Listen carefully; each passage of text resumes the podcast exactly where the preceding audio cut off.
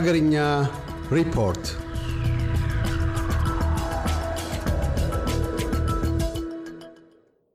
የብሔራዊ ቲያትር ማስፋፊያ ፕሮጀክት እንደገና እንዲጀመር ሲደረግ በአዲስ ኮንትራክት መሆኑ ተገለጸ። በፊት ተጀምሮ የነበረው ፕሮጀክት በአፍሮ ጽዮን ኮንትራክተር ሲሆን ይኸው ኮንትራክት እንደ ኤሮፓ አቆጣጠር በሺ ዘጠኝ መቶ ሀያ አንድ እንዲቋረጥ መደረጉን የሚታወስ ነው። ኮንትራክተሩ ሁለት መቶ ሀያ አምስት ሚሊዮን ብር ወስዶ እንደነበርም ተጠቅሷል። በአንድ ነጥብ ስድስት ቢሊዮን ብር በአዲስ ኮንትራክት የተዋዋለው ድርጅት የብሔራዊ ቤተ መንግስትን የማደስ ፕሮጀክት ይዞ በተሳካ ሁኔታ መጨረሱ ለዚህ ለአሁኑ እድል ለመብቃት አስችሎታል ተብሏል። ከዚህም በተጨማሪ በሁለት ነጥብ ስድስት ቢሊዮን ብር አዲስ የመንግስት ቤቶች ግንባታ ተሰጥቶት ይህንንም በተሳካ ሁኔታ እያከናወነ እንደሚገኝ ተነግሯል። የብሔራዊ ቲያትር የመንቀሳቀሻ stage እና ሌሎች ተዛማጅ ግንባታዎች እንደሚከናወኑለት ተገልጾ አስራ አንድ ፎቅ የያዘ ህንጻም እንደሚገነባለት ታውቋል። ይህ ፕሮጀክት በቀጣይ ሶስት ዓመት ውስጥ ይጠናቀቃል ተብሎም ተገልጿል። ጠቅላይ ሚኒስትር አብይ አህመድ ከልኡካን ቡድናቸው ጋር በተባበሩት አረብ ኤሚሬቶች አቡዳቢ ይፋዊ የስራ ጉብኝት በማድረግ ላይ ይገኛሉ። ጠቅላይ ሚኒስትሩ ቅዳሜ ለይፋዊ የስራ ጉብኝት አቡዳቢ ሲገቡ የአቡዳቢ ዘውዳዊ ልዑል እና የተባበሩት አረብ ኤሚሬቶች መከላከያ ሰራዊት ምክትል ጠቅላይ አዛዥ መሐመድ ቢን ዛይድ አል ናህያን አቀባበል እንዳደረጉላቸውም ተዘግቧል። ጠቅላይ ሚኒስትሩ ከሼክ መሐመድ ቢን ዛይድ አል ናህያን ጋር የጋራ በሆኑ ርዕሰ ጉዳዮች ላይ ተወያይተዋል ከማለት በስተቀር ዝርዝር ጉዳይ የተገለጸ ነገር የለም። በስተመጨረሻም ጠቅላይ ሚኒስትሩ ለእኔና ለልኡካን ቡድኔ ስለተደረገልን ደማቅ አቀባበል ለወንድሜ ልዑል ሼክ መሐመድ ቢን ዛይድ አል ናህያን ምስጋና ይድረስ በማለት መናገራቸውን ተገልጸዋል። በሁለትዮሽና ቀጠናዊ ጉዳዮች ላይ እንደተወያዩ የመንግስት ኮሚኒኬሽን አገልግሎት አስታውቋል። የሁለቱ ሀገራት ትስስር የበለጠ የሚጠናከርበት መንገድ ላይም መክረናል ሲሉ ጠቅላይ ሚኒስትር አብይ አህመድ ገልጸዋል። በመንግስታዊ አዲስ ዘመን ጋዜጣ ላይ ከዚህ ዘለል ያለ መግለጫ በእሁዱ ጋዜጣ ላይም አልተገለጸም። የኦሮሚያ ማዕድን ቢሮ አንድ ሺ ስድስት መቶ ኪሎ ግራም ወርቅ በየዓመቱ ለገበያ ለማቅረብ እየሰራ መሆኑን አስታወቀ። የኦሮሚያ የማዕድን የሼር ኩባንያ እንዳስታወቀው በዚህ በያዝነው የበጀት ዓመት ኩባንያው አራት መቶ ሚሊዮን ብር የወጣበት መሳሪያ በማስገጠም ላይ እንደሚገኝም ተገልጿል። የኦሮሚያ የማዕድን ኃላፊነቱ የተወሰነ የግል ኩባንያ የተመሰረተው በኦሮሚያ ክልላዊ መንግስት የሀገር ውስጥ ባለሀብቶች ሲሆን ከሜድሮክ ኢትዮጵያ ቀጥሎ ወርቅን ለማውጣት ሁለተኛው ትልቁ ድርጅት ይሆናል ተብሎም ተገምቷል። ይህም ቢሆን የሜድሮክ ለገደምቢ የወርቅ ማውጫ ስፍራ በአሁኑ ጊዜ በስጋት የተሞላ መሆኑም ተጠቅሷል። ሙሉ ለሙሉ ስራውንም እንዳልጀመረ ይታወቃል። እንደ አውሮፓ አቆጣጠር በሁለት ሺ አስራ ስምንት ኢትዮጵያ በማዕድናት ዘርፍ እጅግ አነስተኛ ሆኖ የተመዘገበ መሆኑም ተጠቅሷል። ወርዶ ወርዶ እስከ ስምንት መቶ ሀያ ኪሎ ግራም ድረስ እንደነበረም ይታወቃል። ይህ ከአምስት ዓመት በፊት የነበረውን የሚያመለክት ነው። ሜድሮክ በአማካይ አራት ሺህ ኪሎ ግራም ወርቅ በዓመት ያመርት እንደነበርም ተገልጿል። የኦሮሚያ የማዕድን ዘርፍ የበላይ ኃላፊ እንደገለጹት በአርሲ ዞን በሚገኘው በአዶላ የወርቅ ማዕድን በዚህ ዓመት ይህ ኩባንያ ከሰባት መቶ ሚሊዮን ብር በላይ ኢንቨስት እያደረገ መሆኑም ተጠቅሷል። ይህ በኦሮሚያ ማዕድን ቢሮ እንደ ድል ተቆጥሮ በስፋት ቢነገርም በብዙ አካባቢዎች ኦሮሚያ የኢትዮጵያን የማዕድን ዘርፍ ለመቆጣጠር ያለውን አሰራር ያመለክታል በማለት ይተቹታል። በኢትዮጵያ ኤርትራ ጦርነት ወቅት የሚያበሩት ጀት ተመቶባቸው በኤርትራ ወታደሮች እጅ ለወደቁት ለኮሎኔል በዛብህ ጴጥሮስ የተገነባው የመታሰቢያ ሐውልት ትናንት እሁድ በሆሳዕና ከተማ የጦር ኃይሎች ምክትል ጠቅላይ አዛዥ ጄኔራል አበባው ታደሰ በተገኙበት መመረቁን የደረሰን ዜና አመለከተ።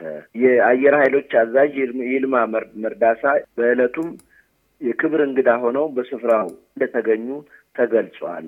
ከሀዲያ ዞን አስተዳዳሪ የተገኘው መረጃ እንደሚያመለክተው በሆሳዕና ከተማ አደባባይ ግዙፍ ሆኖ መገንባቱ ጭምር ተስተውሏል።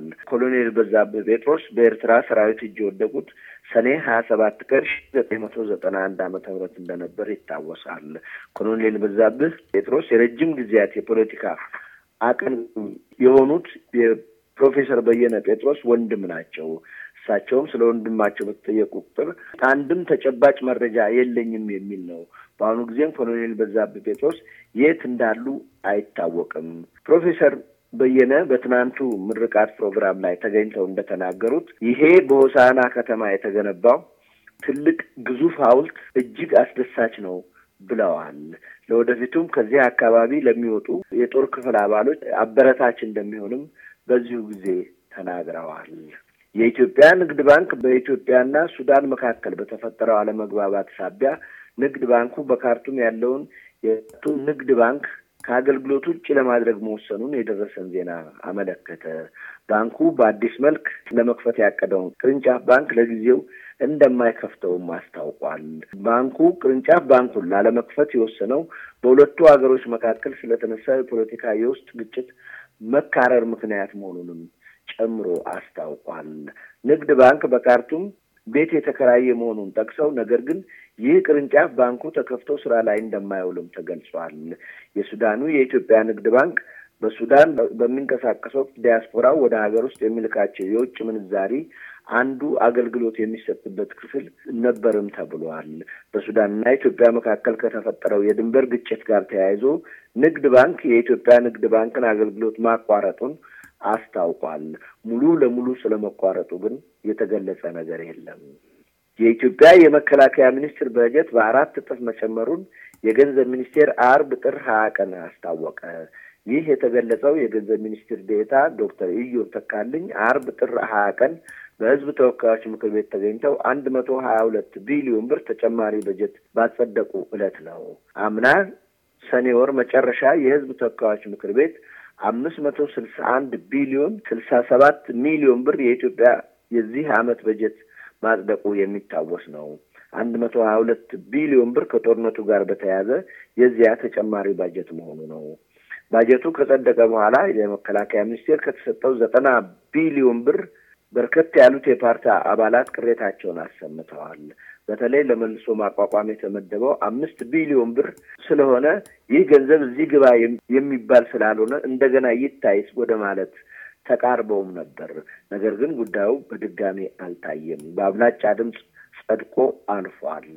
ኢትዮጵያ በዓለም የምግብ ድርጅት ፋኦ እና በዓለም የምግብ ድርጅት ደብሊዩ ኤፍ ፒ ረሀብ ያንዣበብባት ሀገር ተብላ መመዝገቧ ተገለጸ። በአሁኑ ጊዜ በመላ ሀገር ከፍ ያለ ምግብ እጥረት እየተከሰተ መሆኑም ተገልጿል። የምግብ እጥረቱ በተጨማሪ በሀያ ሀገራት እየተስፋፋ እንደሚሄድ በእነዚሁ ድርጅቶች ተገልጿል። እርግጥ በኢትዮጵያ ውስጥ በጦርነቱ ሳቢያ በሰሜን አካባቢ በጎንደር፣ በወሎና በአፋር ከፍ ያለ ድርቅ እንዳንዣበበ ይገለጻል። ከዚህም በተጨማሪ በተፈጥሮአዊ ድርቅ ምክንያት በሶማሌና በኦሮሚያ ክልል ድርቅ መግባቱ ተገልጿል።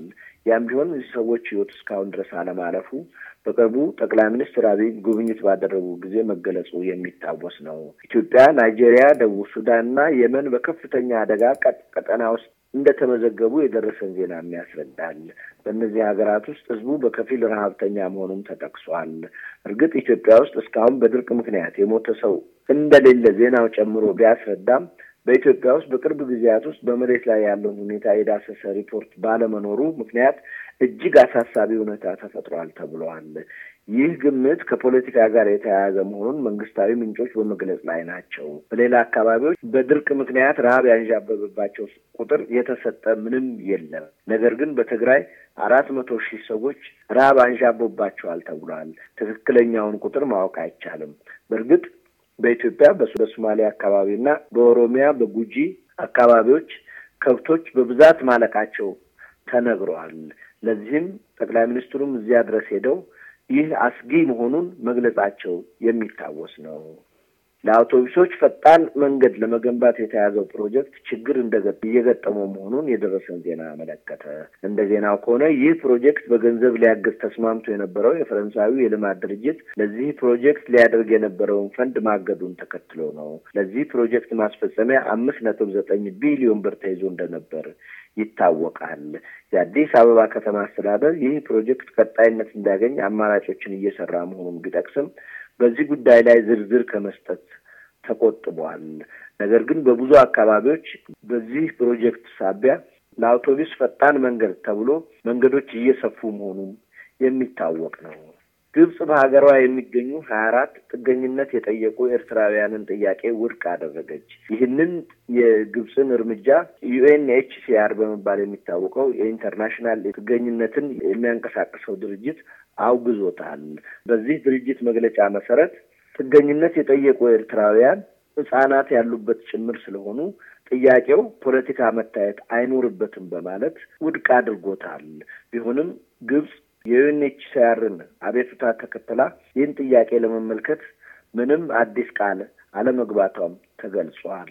ለ SBS ሬዲዮ የአማርኛ ዝግጅት ክፍል ከአዲስ አበባ ሰለሞን በቀለ። እያደመጡ የነበረው የ SBS አማርኛ ፕሮግራምን ነበር። የፕሮግራሙን ቀጥታ ስርጭት ሰኞና አርብ ምሽቶች ያድምጡ። እንዲሁም ድረገጻችንን በመጎብኘት on demand እና በ SBS mobile app ይችላሉ። ድረገጻችንን SBS dot com dot au Amharic ን ይጎብኙ።